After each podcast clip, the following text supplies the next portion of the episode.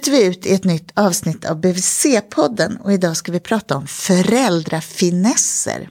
Fem knep som hjälper en i kniviga situationer.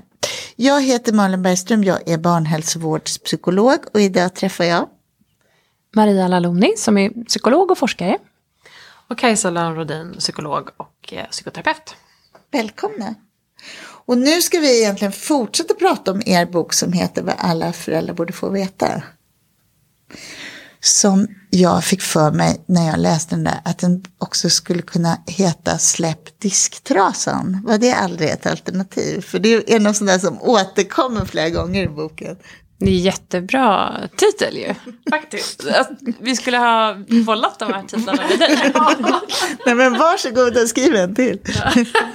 men det tyckte jag var ett sånt där fint exempel på vad det faktiskt handlar om. De där principerna som ni hade skrivit om. Att släppa disktrasan. Och nu ska vi prata om en andra ganska sådär konkreta och praktiska föräldrafinesser. Hur identifierar ni dem där?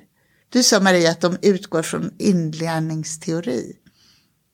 Men vi kallar ju dem, eller teorin bakom, för århundradets upptäckt.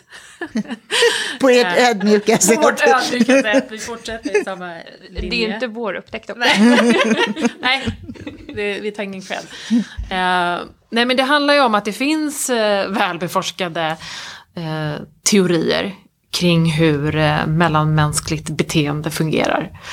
Um, och eh, den här teorin tycker vi har haft lite dålig spridning eh, faktiskt. Och eh, det vi har försökt med föräldrafinesserna är ju liksom att bryta ner den här liksom psykologiska teorin till mer konkreta tips och verktyg för vardagen. Mm.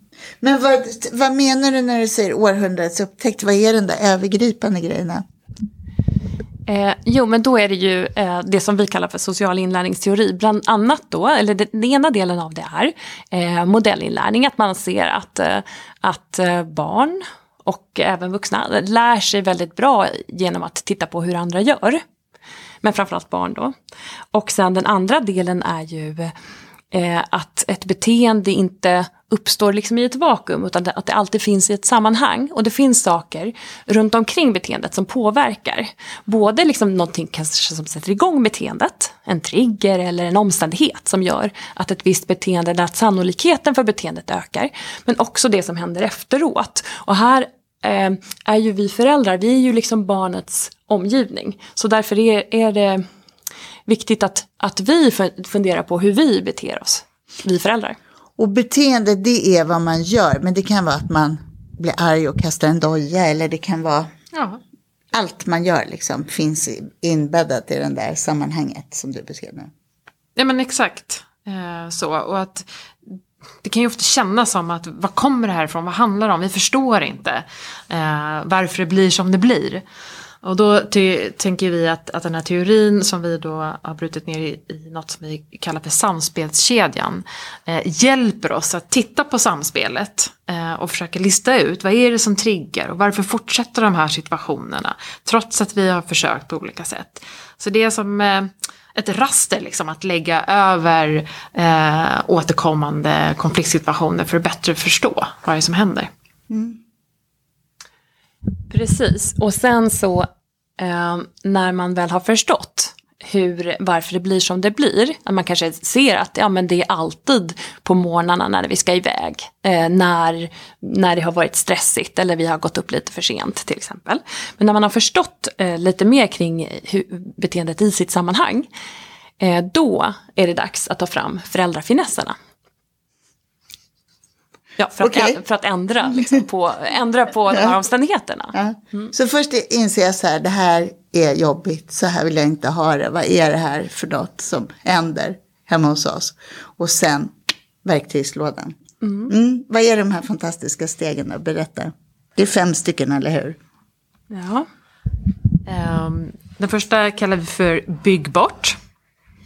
Uh, den andra visa vägen. Sen har vi en tredje, steg för steg. Den fjärde, fokus på det som funkar. Och den femte finessen, farmors lag. Och vilken, vilken var först nu? Nu tappade jag redan bort den. Bygg bort. Bygg bort det. Vad betyder det? Ja, men det handlar ju om att eh, snitsla banan. eh, inte curling, eh, inte sopa banan helt ren, men att göra det lätt att göra rätt. Eh, så att liksom undanröja kan det vara ibland vissa praktiska omständigheter som kanske försvårar för både oss och barnen. Eh, det kan ju vara enklast. Som den där mobillådan som var årets julklapp förra Exakt. året. Jättebra exempel. Eh, det här är ju också någonting som sker på samhällsnivå. Alltså man kan, pratar mycket om nudging nu. Som handlar om att liksom, eh, små knuffar för att folk ska röra sig i rätt riktning. Eh, det kan handla om att man har mindre tallrikar vid buffébordet för att minska matsvinnet till exempel. Att ha mer av det tänket också i sitt föräldraskap. Och nästa, vilken var den? Jag har skrivit upp dem i fel ordning. Visa vägen. Ja, nästa är visa vägen. Och det är den som kopplar väldigt tydligt till det här med modellinlärning. Att barn ju inte alltid gör som vi säger, men de gör väldigt ofta som vi gör. De lär sig ju till exempel ja, språkliga uttryck, förflugna svordomar, hur man beter sig när man är arg. Eller hur man beter sig i olika sociala situationer. Lär sig barn väldigt, eh, väldigt effektivt ju, gen, genom att observera hur andra gör. Till exempel syskon eller då föräldrar. Och samtidigt så förstår man, för då tänkte jag direkt på hur en hall brukar se ut och hur man själv ställer sina skor, eventuellt då, på en hylla någonstans och hur det bara inte hjälper. Det är ju inte hela sanningen. Det var ett det, det, det är inte bara... Det, det, ja, precis. Det första är då så här, jag bygg bort, det är så här, bygg en skohylla som ungen når upp till. Liksom. Exakt. Ha en krok som inte är för högt upp. Steg två är, häng själv upp din jacka på en krok och ställ undan dojorna. Ja, men också eh, i de här stegen så är det också viktigt att, för du sa så här, bygg en en skohylla som barnet når upp till. Mm, mm, och beroende på hur, hur gammalt barnet är så är det också viktigt att man involverar barnet i den här problemlösningen lite också. Så att det inte bara är så här, ja men nu har jag ju byggt en skohylla, varför ställer du inte upp skorna? Det kanske inte var där skon klämde för just det här barnet. Så att egentligen så är det, ja, i alla de här stegen är det viktigt att också i den mån, alltså utifrån mognad och ålder, att involvera barnet i om det är någonting man vill eh, förändra i Nu ska vi familjen. styra upp hallen och hur skulle, ska vi ha en korg Mm. här som du lägger dina grejer i? Eller? Då Ja, ökar eller- oddsen att man blir, del, om man är, blir inbjuden att vara delaktig som barn. Verkligen. Ska vi åka och handla en korg tillsammans? Du får välja en korg till exempel. det ser vi ju generellt, att om man är delaktig att att fatta ett beslut eh, eller komma fram till en lösning så ökar ju också sannolikheten att man genomför den. Och det gäller inte bara barn, det gäller ju oss alla. Och där tror jag att vi föräldrar ibland är, är för snabba själva plocka fram och, och visa lösningen. Att vi kanske borde göra barnet delaktiga i fler situationer. Bolla lösningsförslag. Så, och, så i det här bygg bort så ligger det här med delaktighet som en viktig komponent. Liksom, om det inte är bebisar förstås. Genom alla föräldrafinesser egentligen. Och sen är nästa steg för steg. Och Det är, ju, det är ju en väl beprövad metod, även inom psykologin tänker jag, så när vi jobbar med behandling. Ehm, Så tänkte jag, det tänkte jag, det här Ja. sammanfattar hela mitt Ja, eller hur? jo, men det handlar ju om det till viss del. Och, och där kan man ju också som förälder ibland hamna i eh, att det, det kanske inte rör sig om så mycket annat än att barnet inte har färdigheten. Eh, ibland glömmer vi liksom att kolla av det. Eh, är det så att barnet vet hur det ska göra i den här situationen? Eller behöver vi prata igenom det eller eh, testa tillsammans med barnet? Och där kan det också visa sig att man behöver bryta ner en uppgift som kanske har varit för svår helt enkelt i mindre steg. Och där är det också viktigt att man gör det tillsammans med barnet och kommer fram till, men vad skulle vara ett möjligt första steg att testa? Det kan ju handla om allt eh, från att klara av att gå till skolan själv, eller somna själv. Eh, färdigheter som man behöver få hjälp med att bygga upp. Men är det där också en sak, om vi återgår till min hall, att jag måste påminna hela tiden om, nu har vi köpt den där korgen tillsammans och sen glömde barnet tyvärr omedelbart bort att vi hade gjort det där. För det.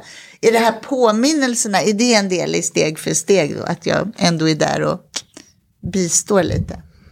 Ja, så påminnelser kan ju hjälpa till för steg för steg. Men det är väl egentligen en del av att bygga bort. Att man har till exempel rutiner eller att man, har, att man gör på ett visst sätt. Att man försöker arbeta in det eller att man har påminnelser.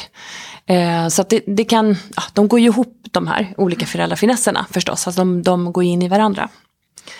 Eh, men, eh, men man behöver ju påminna på ett sätt som inte blir aversivt också som förälder. Alltså att man inte bara så säger till, för det är inte säkert att det kommer att funka. Men det kan ju finnas, alltså det kan ju finnas andra sätt. Eh, barn kan ju ha många goda idéer på hur de skulle kunna vilja bli påminda. Man kan ju ha någon typ av, ja men en eh, klistermärke. Alltså man kan ju ha saker som gör att man blir påmind utan att det behöver bli en tjatig situation. Och sen kanske man är ganska säker på som förälder att eh, det här, det här kan mitt barn egentligen. Alltså det är inte det det handlar om, att man inte når längre då, för det har man checkat av. Eller att barnet inte förstår att man ska lägga eh, vantarna i korgen. Eh, så har man liksom kollat av det så eh, kanske det snarare är dags att gå vidare till nästa föräldrafiness som är fokus på det som fungerar, eller fokus på det som funkar. Eh, för då är det ju mycket där att den gången som barnet faktiskt lägger vantarna i korgen, att man är snabb på då att uppmärksamma det. Eh, för där kan man ju som förälder fastna i att man uppmärksammar varje gång som vantarna inte läggs i. Med de här vänliga påminnelserna mm. kan det ju vara, men, men att den gången som barnet faktiskt lägger vantarna i korgen så, så noterar man med det för sig själv att ja, äntligen. Men att också kommunicera det. Eh, och kanske ligga lite lägre med de här påminnelserna. Mm. Mm. Och sen, och jag måste bara säga en sak om fokus på det som funkar. Eh, jo, för att eh, det här är ju också um, någonting som man behöver tona in med barnet. Hur vill barnet bli uh, uppmärksammad på det här sättet? Uh, för att till exempel för ett barn kan det, kan det vara uh, jättehärligt att ens förälder säger men tänk att du kommer ihåg att la vantarna i korgen. Medan för ett annat barn kan det vara så här ah, mm. jag kommer aldrig mer lägga vantarna i korgen. Ja, så, att, eh, så att man behöver så hitta sättet som barnet vill bli, bli liksom upplyft eller uppmärksammad på. Nu, förlåt, nu gled jag iväg totalt för nu fick, nu fick jag sån fruktansvärd ångest på en grej som jag har gjort en gång för länge sedan med ett av mina barn när jag hade skrivit på Facebook. Jag skrev så här, vad många vänner du har på Facebook, Hugo, grattis. Alltså kan jag tänka er den värsta typen av positiv feedback som ett barn någonsin kan få. Det var så otroligt. Ja. Det är ett jättebra exempel Mm. Ja, det, var, det fel. Mm. Ja, det ja, jättebra. det kan lätt bli fel. Nu går vi över till farmors lag. Ja, eh, farmors lag det är att vissa beteenden eh, är lätta att få till än andra. Eh, och Exempelvis är det jättelätt att få barn att spela på iPaden. ja. Och så därför ska vi inte gå från att spela på iPaden till att direkt att nu ska, de, nu ska barnet städa sitt rum eller göra sin läxa. Utan att vi försöker vända på ordningen. Så att eh, först läxa, sen iPad. Eller först städa rummet och sen eh, leka med gubbar. Ja, så att att vi försöker um, ordna ordningen uh, på ett sätt som gör att det blir lättare att få till de här sakerna som är lite svårare. Och det där, då är det där att man liksom hjälper dem att lyfta dem över de här små pucklarna som livet består av. Därför att då kan man prata om det där roliga som kommer sen också. Ja, ja, verkligen. Forskning har ju faktiskt visat att, att de här svåra uppgifterna upplevs som både lättare och roligare om det väntar någonting eh, skoj efteråt. Mm. Mm. Och man kan lätt gå till sig själv och känna att detta stämmer. Vi hade ju pratat om att vi skulle försöka vara lite så här konkreta kring det här. Ska vi välja någon situation som vi kan försöka tillämpa det här på? Jag har haft halvsituationen. Det var en bra situation. Ja, ja precis. Den var, jag tyckte inte vi kom hela vägen. um, nej, men eh, skärmar till exempel. Ja. Är ju en sån sak som väldigt många eh, föräldrar Eh, funderar över och måste hitta ett förhållningssätt kring för att hantera i, i vardagen. Um, och där har vi ju sett att, att bygga bort till exempel kan ju handla om att vid en viss tidpunkt så lägger vi undan skärmarna så de inte ligger och suktar. Uh, eller att vi ställer in sådana här föräldrakontroller uh, på uh, eh, paddan eller mobilen eller tv-spelskontrollen. Nu avslöjar jag mina okunskaper. Vad heter det? Konsolen. Konsolen, tack. Eh, sånt. Eh, har rutiner. Ja, men jag måste säga en sak när det gäller det, att bygga bort när det, när det har att göra med skärmar. För jag har ju lite äldre barn. Och det är väldigt viktigt att börja med det här i tid. Mm. Eftersom eh, det är jättemycket lättare att, att liksom sätta upp än att vi har skärmtider liksom, när man har ett mindre barn. Men sen när, om man plötsligt ska införa det här när barnen är äldre så är det jättemycket svårare. Mm. Så det är bara ett tips från eh, coachen. coachen. Och det kan den här lilla coachen också säga att jag har faktiskt sett att det där är redan så tidigt som vid fyra år så är det här med konflikter kring skärmar och tjat och sådär en ganska stor del av mångas vardag. Och bara året innan så tycker många föräldrar att det där är ingenting. Liksom. Man är bara glad när småungar kan svepa ja. och så här, tycker det ser gulligt ut. Mm. Tyvärr är det ju så att man måste in med de där rutinerna rätt tidigt om man ska förebygga. Verkligen. Och just när du säger rutiner tänker jag att det kan också vara så att man tidigt eh, etablerar att vi har inga skärmar vid middagsbordet. Mm. Eh, eller att eh, ja, man lägger in skärmtiden eh, under en liksom viss sekvens på dagen så blir det ganska inövat snabbt. Och visa vägen då, det blir nästan övertydligt i det ja. här exemplet. Exakt, hur håller vi själva på med våra skärmar mm. som föräldrar? Mm. Är vi beredda att underkasta oss samma tidsbegränsning som vi kräver av barnen. Mm. Vi har ju massa studier som också bekräftar att eh, eh, föräldrar som använder mycket skärm har barn som använder mycket skärm. Föräldrar som är positiva till skärmar har barn som är positiva till skärmar. Mm. Så det betyder nog mer kanske om vi, än vad vi vill inse. Ja, men plus att det också, det är något annat viktigt också när vi använder skärmarna väldigt mycket när vi är med våra barn. Då kommunicerar vi ju också att skärmen egentligen kanske är lite viktigare än, än barnet. Alltså, och jag, det är såklart att ingen förälder tycker det. Men, men det kan ju också bli ett hinder i, i liksom kommunikationen mellan föräldrar och barn om, om, föräld, om föräldern håller på mycket med, med skärm i, liksom, i närheten av barnet. Så det är, en, det är en annan aspekt av det. Ja, vi kan skärma av oss. Liksom. Mm. Där läste jag ett annat så himla fint tips när det gällde riktigt små barn. För det är tydligen så att riktigt små barn kan inte översätta det de ser på skärmar till vanliga livet. De, den där, de behöver, man behöver hjälpa dem med det och förklara så här att nu händer det där och så för att det där ska integreras kognitivt i småbarn. Men då var det någon som sa så fint också att man ska förklara när man själv står på busshållplatsen och är på mobilen så ska man säga så här, nu ska jag titta här på när bussen kommer, då kan man se här vilken, och det hade jag aldrig tänkt på att man skulle bjuda in barnen och förklara, det tyckte jag var så himla fint. Ja, verkligen, verkligen. Ja, för hur ska de kunna veta? Mm. Nej, plötsligt försvinner jag bara. Mm. mm. Uppmärksamhet riktas mot skärmen. Mm. Mm. Ja, men nu var vi på, vi hade någon, en fyraåring som bråkade om skärmar. Vad är steg för steg då i det?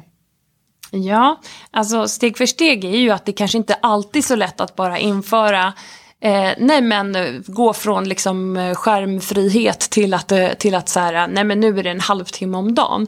Utan här kan det faktiskt vara läge att, att ta det här lite stegvis. Mm. Eh, så att Ehm, och också då, när vi tar det stegvis, att också erbjuda andra saker. För det är ju det som vi egentligen är mest oroliga för. Att andra saker blir lidande. Att barnen inte kanske rör på sig lika mycket som de skulle ha gjort annars. Att de kanske inte umgås med vänner lika mycket som annars. Så att, och att det också kanske stör sömnen. Ehm, men så att stegvis, eller steg för steg, handlar om att, att, att, vi, att vi kanske inte bara plötsligt kan så här, nej nu, nu är det inga skärmar som gäller. Eller nu, nu ska skärmen liksom, eh, nu, nu ska den av liksom. Utan att vi får, vi får göra det lite stegvis. Är inte det den mest klassiska föräldrarfällan som man gör? Att man äntligen samlar lite energi och sen säger man nu, nej, nu är det här slut. Och då går man ut så hårt så att man inte har någon chans att hålla det där över tid sen. Så att, att trappa ner och vara lite systematisk i det där, det måste ju vara, ligga extremt mycket längre ifrån än det som kommer naturligt. Mm, men så är det nog. Ja, och då får man ju anstränga sig då lite för, för att få till det helt enkelt. Eh, för att det inte ska bli liksom en stor kris och katastrof. Utan att det ska men förbättra förutsättningarna helt enkelt för att, för att det ska, man ska få till det som man tror är bra för barnet. Och sen hade vi fokus på det som fungerar. Och ska jag kvittra, åh vad roligt vi har det när vi inte har skärmar. Vad mysigt det är att sitta och prata tillsammans. Nej men det kan väl vara så när vi har haft den här eh, situationen med fyraåringen då. Eh, och jag till slut faktiskt har fått paddan Eh, ja, men att, att inte glömma bort att, ja men tack vad bra. Eh, fint att du la undan eh, paddan. Eller vad bra att du kom till matbordet i Europa. Alltså att också se till att faktiskt eh, uppmärksamma de gångerna när det funkar. Och inte stanna kvar och gräma sig över det där bråket som var innan. Nej. Utan att eh, fånga alla de här små tillfällena. Catch them being good, brukar man ju säga. Och det handlar just om att vara lite på tårna. Ja. Catch them being Catch them being good istället för när de gör bus. Att eh, faktiskt eh, se de gånger som det funkar smidigt även med skärmarna och att lyfta det. Och farmors lag i det här exemplet, då, då är det givetvis att det där är belöningen. Först ärtor, sen Ja, paddan. ja, exakt. Att kanske inte bryta skärmtiden på kvällen med tandborstningen. Liksom. Utan att vi försöker att planera så att vi har någonting annat att locka barnet till från skärmarna. Kan vi ta ett exempel till? Ja, Vad ska vi ta då? då? Ska vi ta nattning? Är det bra? Ja. Det kan vi göra. Man kan ju tänka sig till exempel sådana nattningar som är, tar tre timmar. Och som, man, som inte blir det där mysiga lilla stunden när vi fångar upp varandra efter en dag ifrån varandra. Utan bara blir den där frustrationen när man själv ligger och försöker se klockan i mörkret. För att man bara känner nu får den här vara slut. liksom. all egen tid. Ja. Hur skulle man kunna börja med det då, när det gällde med att bygga bort det? Mm. Vad- Hur tänker vi oss och hur gammalt är det här barnet som vi, som vi, som vi tänker oss? Mm. Kanske är svårt med allt för små barn, eller? Mm. Ja, men det kan ju vara en, alltså det beror ju lite på, men det kanske är en femåring. Mm. Du säger fem år? Ja, så är vi inom BVC-åldern. Ehm, ja, men att, att bygga bort då kan ju handla, eh, kan ju handla väldigt mycket om att Eh, ja, men för, först och främst, i och för sig så tycker jag att man ska undersöka lite att, att varför tar nattningen så här himla lång tid? Är det någonting som, kanske barnet är rädd eller någonting sånt där? Ehm, ängslig, alltså finns det något annat behov som, som inte blir tillfredsställt, som blir bara tillfredsställt av den här långa utdragna nattningen? Ja, du Eh. tänker att det är den där stunden när vi möts då? Det kanske eller bara är den stunden när vi möts. Och i sådana fall så kanske vi behöver mötas vid andra tidpunkter. Eh, och att eh, bygga bort då kan ju, handla, kan ju också handla om att ehm, eh, till exempel se till att det blir mysigt.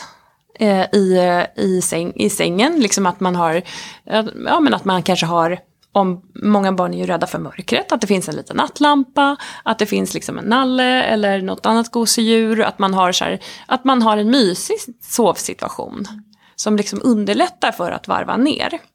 Och sen också då i bygga bort ligger ju det här med rutiner, att man försöker det är ju hjälpsamt med barn att försöka göra på ungefär samma sätt varje dag. Att man har en rutin för nattning som innebär att man, att man, att man ger förutsättningar för barnet att varva ner. Att man, eh, att man, kan ju, man kan ju exempelvis också ha det så här lite illustrerat. Ehm, så att, man, att, man, att barnet kan se de olika stegen. Att det kanske handlar om att borsta tänderna och sen att man tvättar sig, att man sätter på pyjamas, att man eh, läser en saga och sen är det liksom dags att man ska säga godnatt. Mm. Det är då det, är då det blir svårt. ja, men om man har en sån rutin så kan det i alla fall eh, skapa förutsätt- någon form av förutsättningar för att det är lättare för barnet att varva ner. Skulle, alltså bygga bort, skulle det också kunna vara att jag, jag kommer om du ropar. Ropa om, om, du, om, du, om du behöver. Är det, kan det vara en sån grej också? Det kan vara en sån överenskommelse som man har. Eh, absolut, som, som gör att, eh, att jag inte behöver ligga där precis bredvid. Jag tänker om den är rädd eller så. Eller känner sig ensam, att man inte vill man vill inte att det ska bli så här fyrkantigt heller. Man vill ändå att Nej det men ska verkligen till om inte. den. Alltså verkligen, det handlar ju inte om att barn ska eh, liksom ligga och vara rädda i sina sängar. verkligen inte. Mm. ska vara Utan att man ska skapa förutsättningar för att de ändå ska kunna hitta tryggheten i att ligga där. Mm. Ehm, Och det är ju en, en också viktig del det här med delaktigheten just i den här situationen. Att ta det här samtalet, både som eh, du var inne på tidigare Maria, att, att försöka undersöka om det är något behov som inte är tillfredsställt här. Eh, behöver vi ha mer tid tillsammans? Eh, är det här barnet berättar om hela sin dag? Eller är det här barnet får komma nära? Då kanske vi behöver eh, fundera på alternativa sätt när det kan hända under dagen. Men framförallt, vad, vad, vad vill barnet? Vill barnet vara med och inreda då sin säng till något mysigare ställe? Är det det det handlar om? Eller eh, vill barnet pröva själv fem minuter och sen kommer föräldern tillbaka? Eller, alltså gör en deal tillsammans. Eh, och där kan det ju vara en deal att jag kommer att titta till dig eller att eh, om du ropar så, så kommer jag.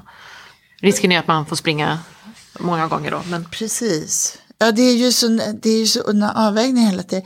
Vad tror ni det här med delaktighet, att det inte kommer sådär supernaturligt? För jag tycker ändå det finns en väldigt så här barnorienterad syn hos föräldrar idag. Och ändå tänker jag om det så här, är det någon rädsla för att ungarna ska ta över om man involverar dem i beslut? Eller är det bara okunskap att man inte gör det? För det där känner inte jag att jag ser runt omkring mig hela tiden. Mm, nej men för dels så tror jag att, det, att barn ibland är för mycket delaktiga. Alltså att man får så här, ja, men vad vill du ha, vad vill du ha av alla de här hundra sakerna. Liksom. Eh, och då kan det bli lite för mycket av, av det, av det goda. Eh, men eh, när det gäller att barn inte får vara delaktiga så tror jag det är att man, man tar liksom den enkla vägen först. Det blir, går snabbast, det blir enklast om jag bara bestämmer och jag gör. Medan man, man byter sig själv lite i svansen då som förälder för man vill ju egentligen ha den här kommunikationen kanske eller man vill ju att barnet ska bli mer och mer självständigt och då behöver ju barnet också få vara, vara med att, och påverka. Och man vill ju att barnet ska vilja samma som man själv. Det är Ja, ju en ja, springande punkt. Ja, fast när man väl frågar barn, eh, för jag har jobbat mycket med barn i behandling, alltså när man väl frågar barnen vad de har för idéer och hur de tänker att hur skulle det här kunna lösas, så har ju barn oftast extremt mycket bra idéer. Eh, som, man, som man kanske inte ens skulle kunna tänka sig, utan de kan komma med de mest fantastiska förslagen. Mm. Att- det där handlar ja. ju också om i situationer när det kanske blir knepigt för barnet av olika skäl. Att man som förälder gärna vill ta bort det där som är jobbigt och servera lösningen. Men att om man istället bollar tillbaka så gör det ju också barnet en tjänst för att stärker ju liksom initiativkraften hos barnet och, och känslan av att själv kunna hantera en situation. Eh, plus att du eh, antagligen får, eller det blir större möjlighet att det faktiskt också lösningen används eftersom eh, barnet har fått med och, och komma på. Sen, nu är jag tillbaka på den här nattningen och då är nästa steg visa vägen. Stämmer det? Vad är det där vi var? Ja men precis, och här kanske det är, det är inte så att jag själv ska gå och lägga mig först. så att barnet kommer efter. Eh, utan här tänker jag mig att, det- att det handlar mer om att eh, ja, men visa att det här är en trygg situation. Att man visar liksom i sin inställning till nattningen att det här är en trygg situation och det här är inget förhandlingsbart egentligen. Utan det här är faktiskt så, vi ska sova nu. Eh, och det är väl att försöka så mycket som möjligt eh, eh, hålla fast kanske i de överenskommelser som vi har. Att inte ge upp allt för lätt utan att eh, visa vägen på det sättet. Och det är ju verkligen klassiskt att man ger upp i det här. Eller hur? Jag tycker nästa steg, där steg för steg, det är ju också en klassiker vid nattning. Att man, Ja men det kanske är det tydligaste eh, föräldraförnäsan här. Att, att bygga upp den här färdigheten hos barnet. Ehm, och där kan det ju, jag menar, där finns det ju hundra olika varianter liksom. Och, och just att det behöver ske som en överenskommelse. Att, ja, men jag sitter här bredvid, om det är att man måste flytta sig från sängen först och främst. Det är första steget, att liksom inte ligga bredvid. Utan man kanske får sitta bredvid på golvet eller eh, i en stol i rummet. Och sen kanske rummen flyttas lite, eller stolen flyttas lite längre mot utgången och dörren. Och, och sen plötsligt så har man hamnat liksom utanför dörren men ändå finns tillgänglig. Och att de här stegen behöver ju vara godkända av barnet. Eh, och att man också känner att ja, men, eh, nu funkar det här så pass bra så nu kan vi ta nästa steg. Och sen kommer det bli bakslag. Självklart, det måste man räkna med. Och då får man gå tillbaka, backa ett steg kanske. Eh, och vänta in tills barnet är redo igen. och godkända barnet säger du, men det är ju, men det är ju ändå med att man själv töjer åt Ja. det där hållet. Ja. Inte så. Nej men och där tror jag att det är viktigt också att man, alltså genom att peppa och visa på att man tror att barnet klarar det här och att man kanske har en gemensam målbild i det här också. Att det handlar om att kunna sova eh, över hos en kompis eller eh, ja, att, man, att man hittar någonting som också kan vara lockande för barnet. Men sen att peppa att ta det där steget. Att det känns bra att våga kanske. Ja, Kunna somna själv. Och fokus på det som fungerar där, ja det är ju mer att man säger vad skönt det ser ut eller? Ja, alltså det är ju jättelurigt när det gäller att just somna. För att man kan ju inte så här... Vad bra tips. nu väcker vi. Bra, du, bra att du somnade. Utan, men man kan ju faktiskt eh, verkligen lyfta upp den här prestationen. Eh, att barnet låg kvar i sängen. Det kanske tog lång tid. Och ändå så, så klarade du av att ligga där själv. Eh, och du klarade av att eh, somna kan man påtala dagen efter. Trots att det var jobbigt. Eh, så att man verkligen lyfter liksom, prestationen hos barnet. Recognize the effort har jag läst på engelska. Jag älskar det. Jag tycker det är svårt att översätta. Men det är det där att se någons, att någon har kämpat med något som känns... Så, så viktigt. För det är väldigt lätt att vi som föräldrar förminskar barnets prestation. Det där var väl inte så farligt, till exempel. Och det blir ju inte så hjälpsamt för barnet. Det är ju bättre då att recognize the effort, att verkligen lyfta fram det som barnet gjorde som var bra. Och om vi avslutar nu med farmors lag i den här nattningssituationen. Hur, går, hur ska vi tänka då? Ja men det är väl kanske också att inte ha eh, det här superskojiga precis innan sänggåendet. Så att det liksom blir svårt det. att slita sig Ja, från någonting bra. eh, och varva ner. Utan att vi kanske ser till att lägga eh, ja, men det som du är inne på med rutinerna, att vi kanske trappar ner eh, och att vi eh, om man ska tänka det som kommer efteråt kanske man sn- snarare måste lyfta då att det var, var skönt, nu har du sovit länge eller vad, eh, imorgon kan vi äta en jättegod frukost eller du får bestämma någonting. Alltså man kan ju jobba med den typen av eh, eh, bekräftelse också. Så att barnet vet att eh, om jag somnar nu så väntar någonting lite speciellt imorgon. Vi ska runda av. Jag tänkte bara, det var någonting som ni hade skrivit kring det här som en ett liksom sån grundförutsättning som var någonting om att barn gör bra om de kan, eller? eller hur? Det tyckte jag var också fint. Ja, vi tänker att det handlar om den här liksom samspelskedjan som vi nämnde inledningsvis. Att eh, när vi inte förstår barnet eh, så, så tänker jag att det är en, en bra utgångspunkt att ha. Eh, att barn gör bra om de kan. Och vad är det som gör att barnet inte kan göra bra i den här situationen? Och att man blir lite detektiv där eh, för att se vad, vad finns det för triggers eller vad är det för omständigheter vi kan jobba med. Eller hur kan jag hjälpa barnet att komma vidare. Ja, och det är vi som är omständigheterna. Så att jag menar, vi behöver ju ändra på oss. Vi föräldrar behöver ändra på oss. Om det, om det är så att eh, det är klart att barnet kan hänga upp sin, eh, sin jacka på kroken eller barnet kan kanske trycka på on-knappen på diskmaskinen eller något sånt där. Så man, eller barnet kan stänga kylskåpet efter sig. Men Eh, men eh, men i, vissa, i vissa situationer så kan faktiskt barnet inte det. Eh, för, att vi, för att det kanske är det, enda sättet som barnet har att kommunicera någonting. Eh, så att vi behöver liksom skapa förutsättningar för att liksom barnet ska lyckas. Det, det är viktigt. Det är viktigt. Det låter vi vara så här kloka slutord. Tack för idag. Tack för att ni kom hit. Så bryter vi ut från det här avsnittet.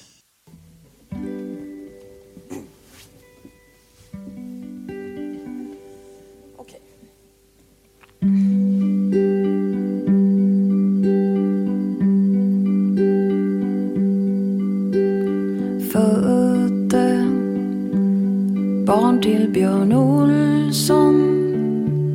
Solen bröt fram precis när mitt barn kommit ut. Låg i en pöl av svett och blod. Barnmorskan sa jag såg din spelning på Luleå kultur. Hörde fåglarna sjunga om vår? Har alltid velat känna ingenting. Har för mycket tankar när de strider blir.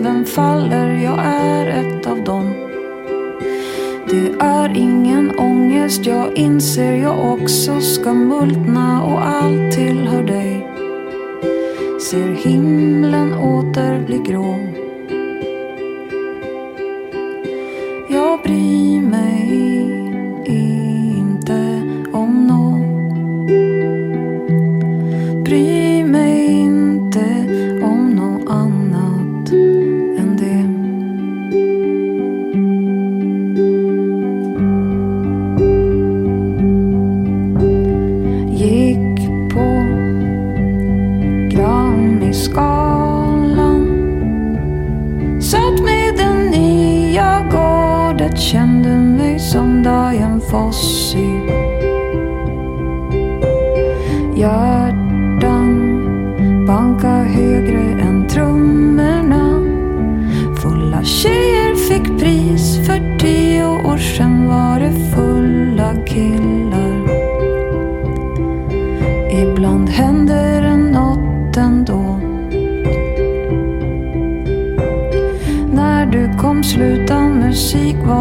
rangordning blir sjunga tillsammans med dig. Din lilla röst ropar du var, du var Det är allt. Och jag som spelar till. Och jag förstår musik